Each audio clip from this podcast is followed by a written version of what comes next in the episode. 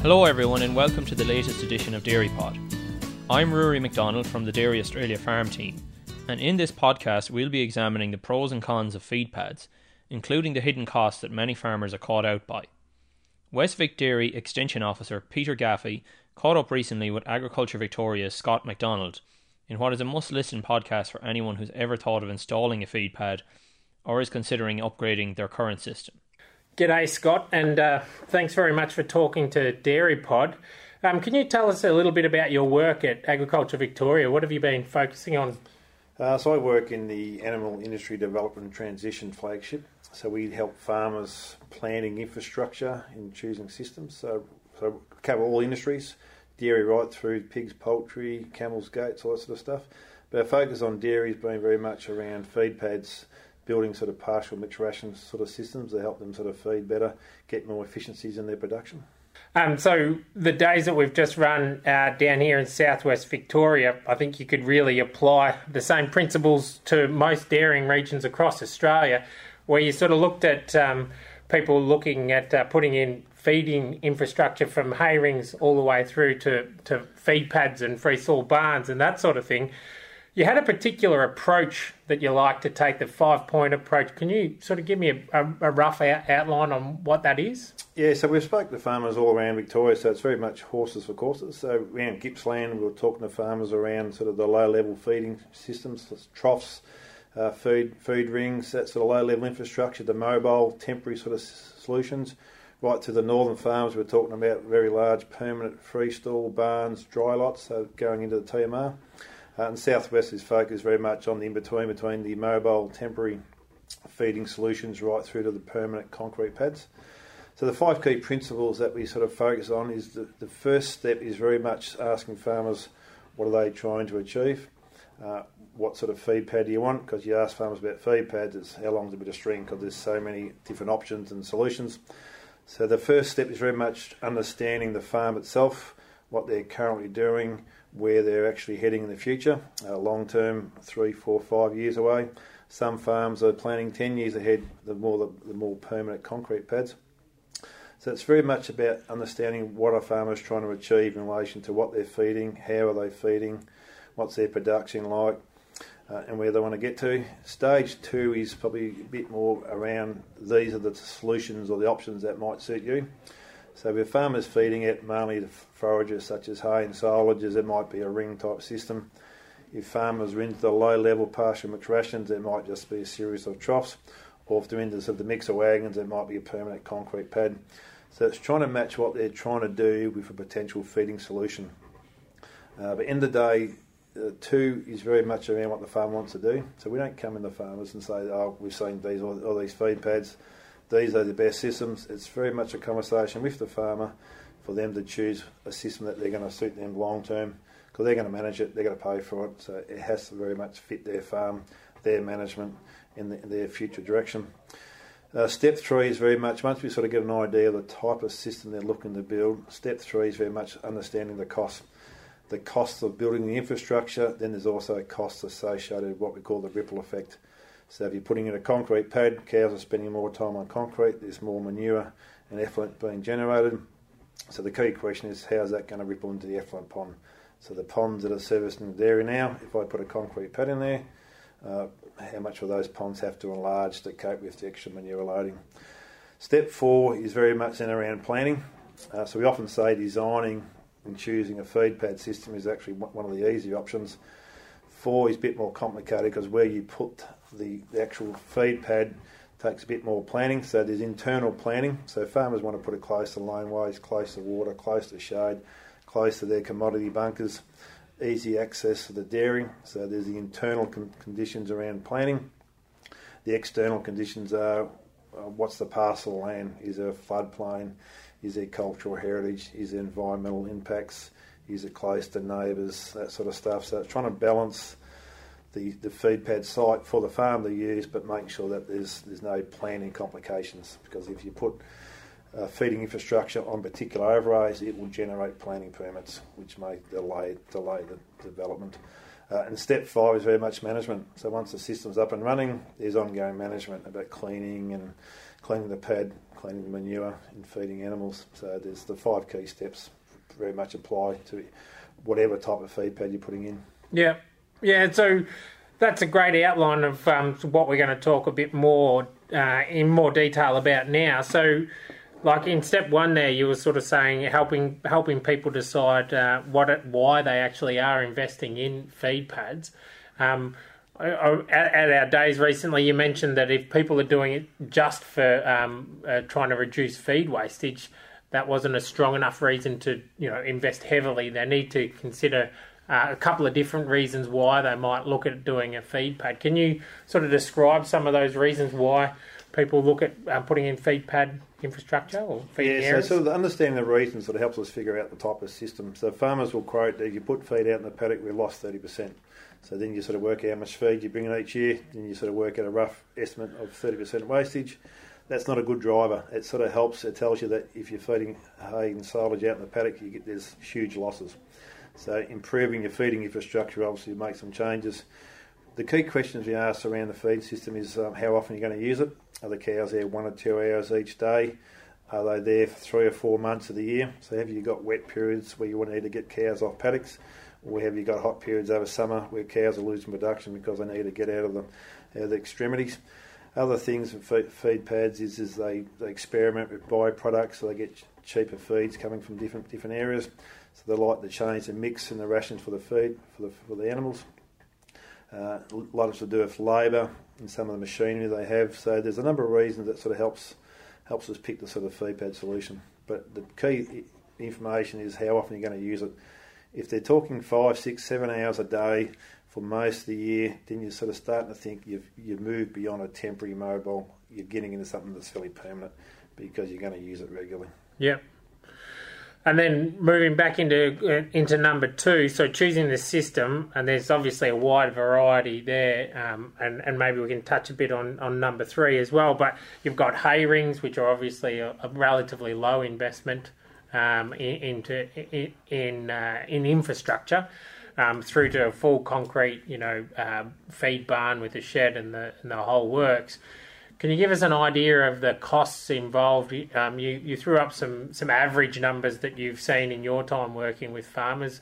What, what's the what's the range that you can get there? Uh, so the costs are quite are quite complex. It depends on what you're doing. Uh, troughs themselves have a range of different costs depending on whether the box culvert, the J troughs, or the sort of the feedlot troughs.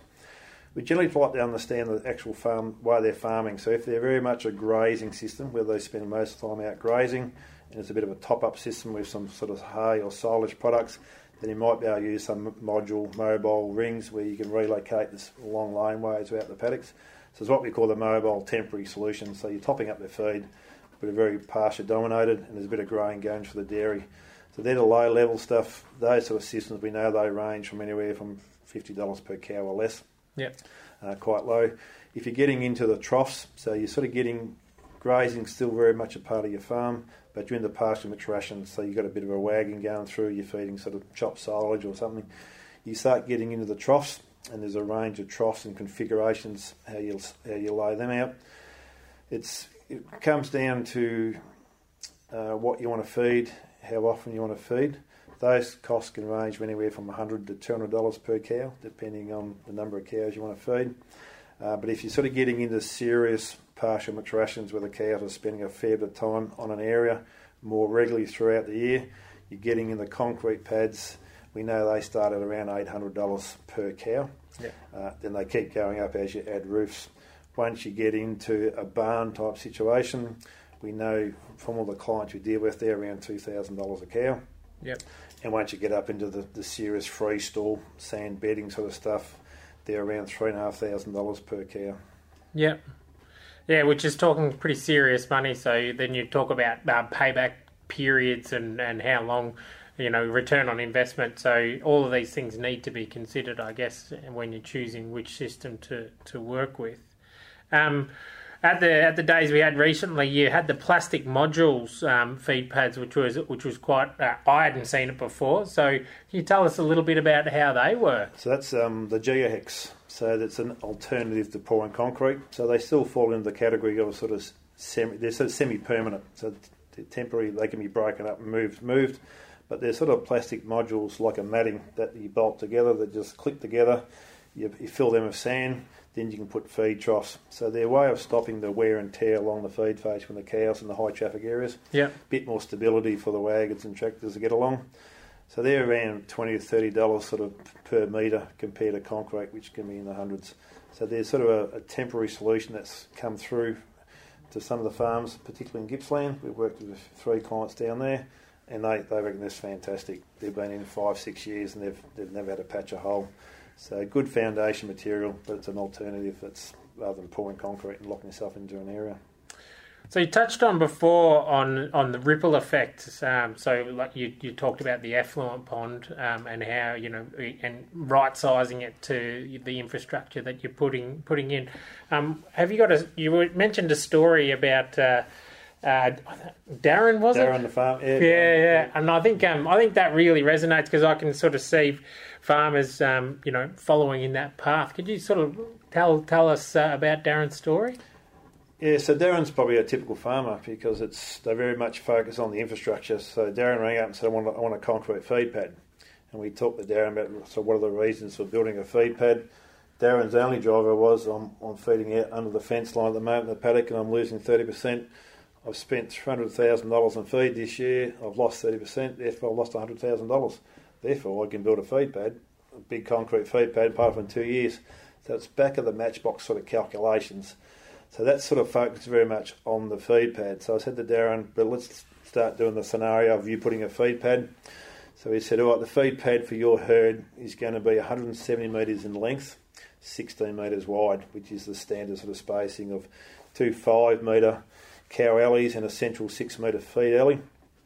Uh, then we work on anything between 0.6 to 0.76 metres per cow, depending on whether they're big Holsteins.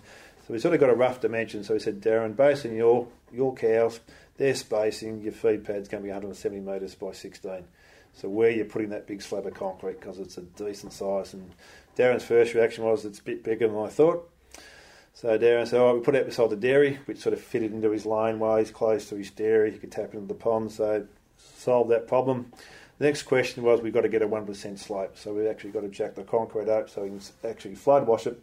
So where are we going to find dirt to build this pad up? Because we're in northern Victoria, it's quite flat. So there's a fair bit of dirt. We're talking, I think there's about 20,000 cubic metres of soil. So where are we going to find all this dirt? And Darren said there's a lot more dirt than I thought. So Darren said, oh, we'll just dig a farm dam as we can. Uh, so that was fine.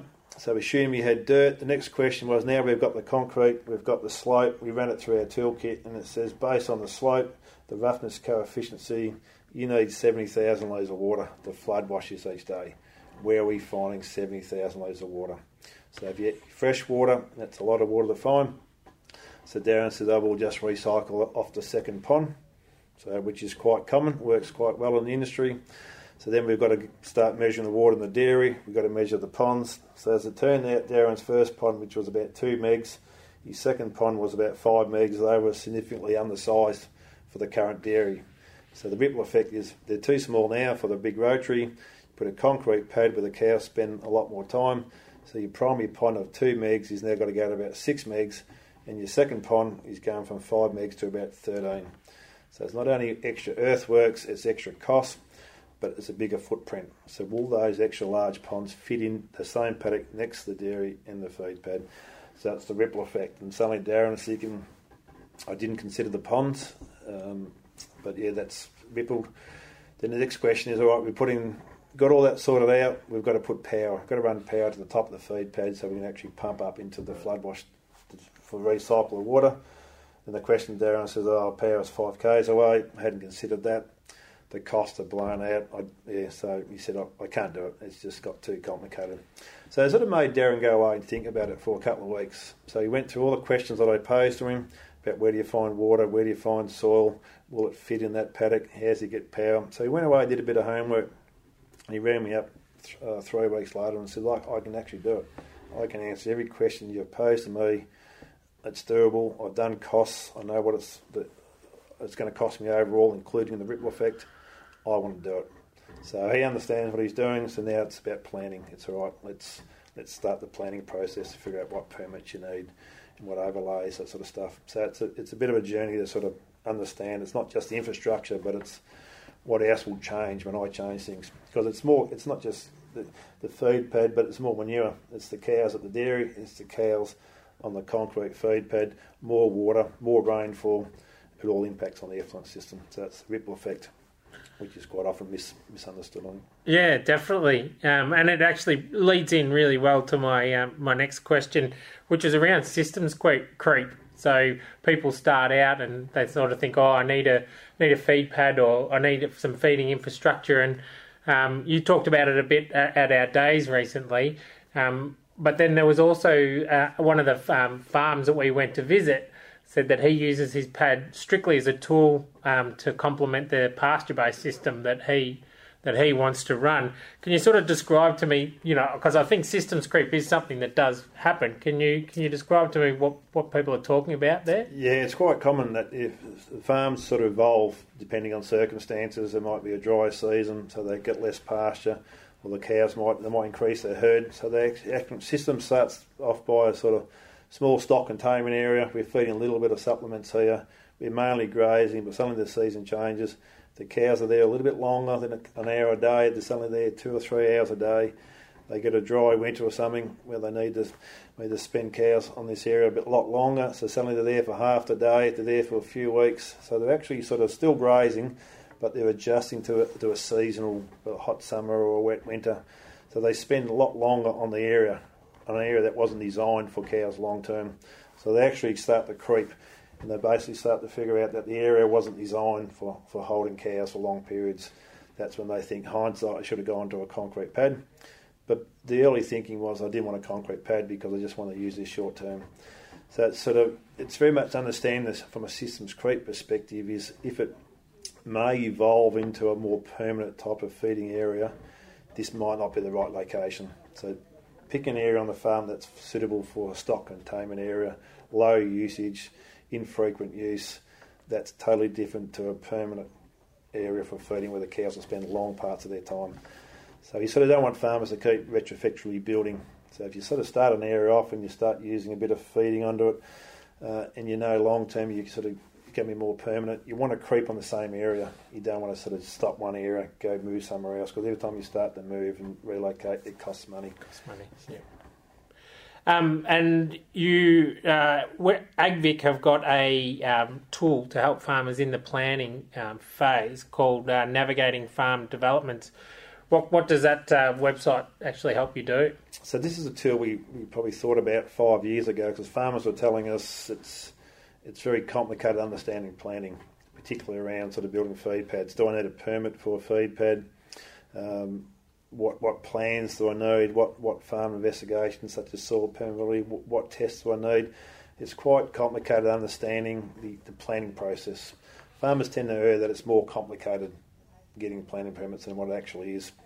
So some planning reforms come out in Victoria in September 2018, which basically gave farmers the right to farm. So it's basically saying if you're building a, a feed pad, a concrete feed pad, even though it's permanent, and if it's part of grazing, you don't need a planning permit because you are grazing. So you might need a, a, building permit if you're putting a roof structure on it, but if you're moving dirt in your outside overlays, such as flood overlays or land subject inundation, so it's actually sited pretty well on your farm, you don't need a planning permit.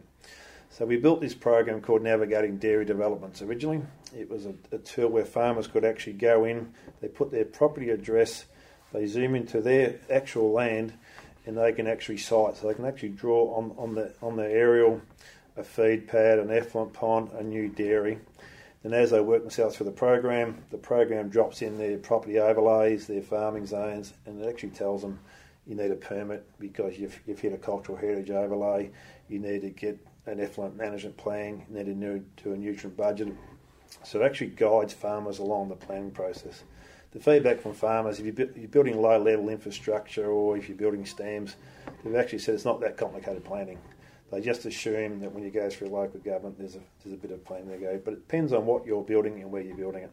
So the till actually helps farmers, takes sort of the grief and some of the angst out that it's not complicated. you might just need a particular permit. Submit an application. It's pretty straightforward, and life goes on. So it takes out the angst. That tool's now evolved into navigating farm developments, which picks up the beef, sheep, goats, and pig and poultry industry. And you gave a really good example the other day of a farm that had, had originally um, found a site that they wanted to, to have their feeding infrastructure, a feeding pad, Yep. and they needed to move it five metres or Five metres, something yeah. like so that. sort of, so his idea was to build a, a sort of compost loafing barn for wet weather. So his his land was fairly flat, so he wanted a bit of a loafing shed to get the cows out of the weather uh, and give them a bit of shelter. So he got the plans drawn up. He found an area which he thought was fantastic. Uh, then he talked to us. So we ran ran the program, the navigating farm program on his farm, and discovered that his, his site he chose for the barn it actually was on top of a cultural heritage overlay, which meant that's fine. You can build there, but you've got to get a cultural heritage management plan, which can cost anywhere between ten to twenty five thousand dollars in planning. So it would take them a little bit longer to build on that site because you had to address the overlay issues. So, for the sake of sort of relocating the barn, in this- this case it was five metres, we just moved it five metres towards the north uh, to avoid this overlay, therefore avoiding the impact. He did need to, he did need to get a cultural heritage overlay. So, understanding where you put it on your farm is just important about yeah, the type of designs. Yeah. and you can uh, cut a lot of trouble off at the pass by doing good thorough planning and, and making sure you're putting it in the right place and yeah Yeah, planning's planning's very much a key. So that's step four. Is that once you sort of understand what you want to do, where you want to put it, the planning sort of helps fine tune where it's actually going, and it tells you the process, what applications, what plans you might need to help with, with, with the overall planning. um, and then uh, number five is um, day-to-day management of the area um, like I suppose animals are, and what are some of the problems that people can have with uh, you know with managing them well Uh, so we generally say the more money you spend on feeding infrastructure, there's potentially less less issues uh, because you're sort of justifying. So if you sort of got low mobile sort of feeding stuff, you can expect pugging and bogging and odor, and you've got to dry scrape manure, you've got to push feed out, you've got to clean out troughs. A lot more labour, a lot more potential issues. From a from an issues perspective, the EPAs will focus very much on a nutrient runoff or an odour emissions from the farm they're more associated with the lower level sort of mobile temporal where the cows might spend a bit longer in an area. Once you sort of get in the concrete pads, that they self wash. The manure systems are quite quite well designed. Uh, there's less odour, there's less feed wastage, so you don't have to clean up. So the more money you spend on permanent infrastructure, uh, there's less management issues. But feed pads will always have some some sort of labour requirements because you're dealing with feed and dealing with manure. So you've got to yeah, remove both at some point. Uh, that's great, and and uh, you're working on updating the uh, the guidebook to to feed pads. Um, can you tell us about Yeah, that? Yeah, so that's a, a project that's come through because of the Victorian planning scheme has changed last uh, in 2018. So we've actually introduced a new term into the planning division. It's called intensive dairy farm. So this is very much for farmers who are moving into the total mixed rations, where they're zero grazing. So that picks, picks up the feed pads, uh, the the free stalls, the barns, and the dry lots. So if you're getting into those intensive systems, you fall under what we call intensive dairy farm under the new planning scheme, which means you need a permit. So saying you can't do it, it's not saying you, you can't do it, but you just need a planning permit. So same sort of level of planning. We'll be going into concrete feed pads. So because legislation has changed, it sort of it's sort of forced us to update the Victorian feed pad and freestall guidelines, which we wrote in 2010. Uh, since we wrote those in 2010, the um, the barns and the dry lots have come through in a, a fairly significant wave. So we've sort of got to address some of the design principles around them. So it's sort of good timing. Legislation's changed. There's new systems, barns and dry lots. So let's update the Victorian freestall guidelines. So talking to Dairy Australia and the, uh, the industry bodies, they said, well, it makes more sense to actually make it national. Because when we talk to the, the clients in Western Australia, South Australia, New South Wales, they're all telling us they're using the Victorian guidelines anyway because they're the only guidelines in Australia.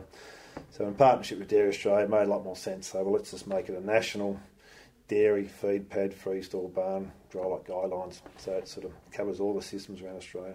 Oh, that's great. And uh, if if somebody is uh, sitting at home listening to this, Scott, and they want to, and they're in the throes of considering a feeding area, um, where where should we direct them to?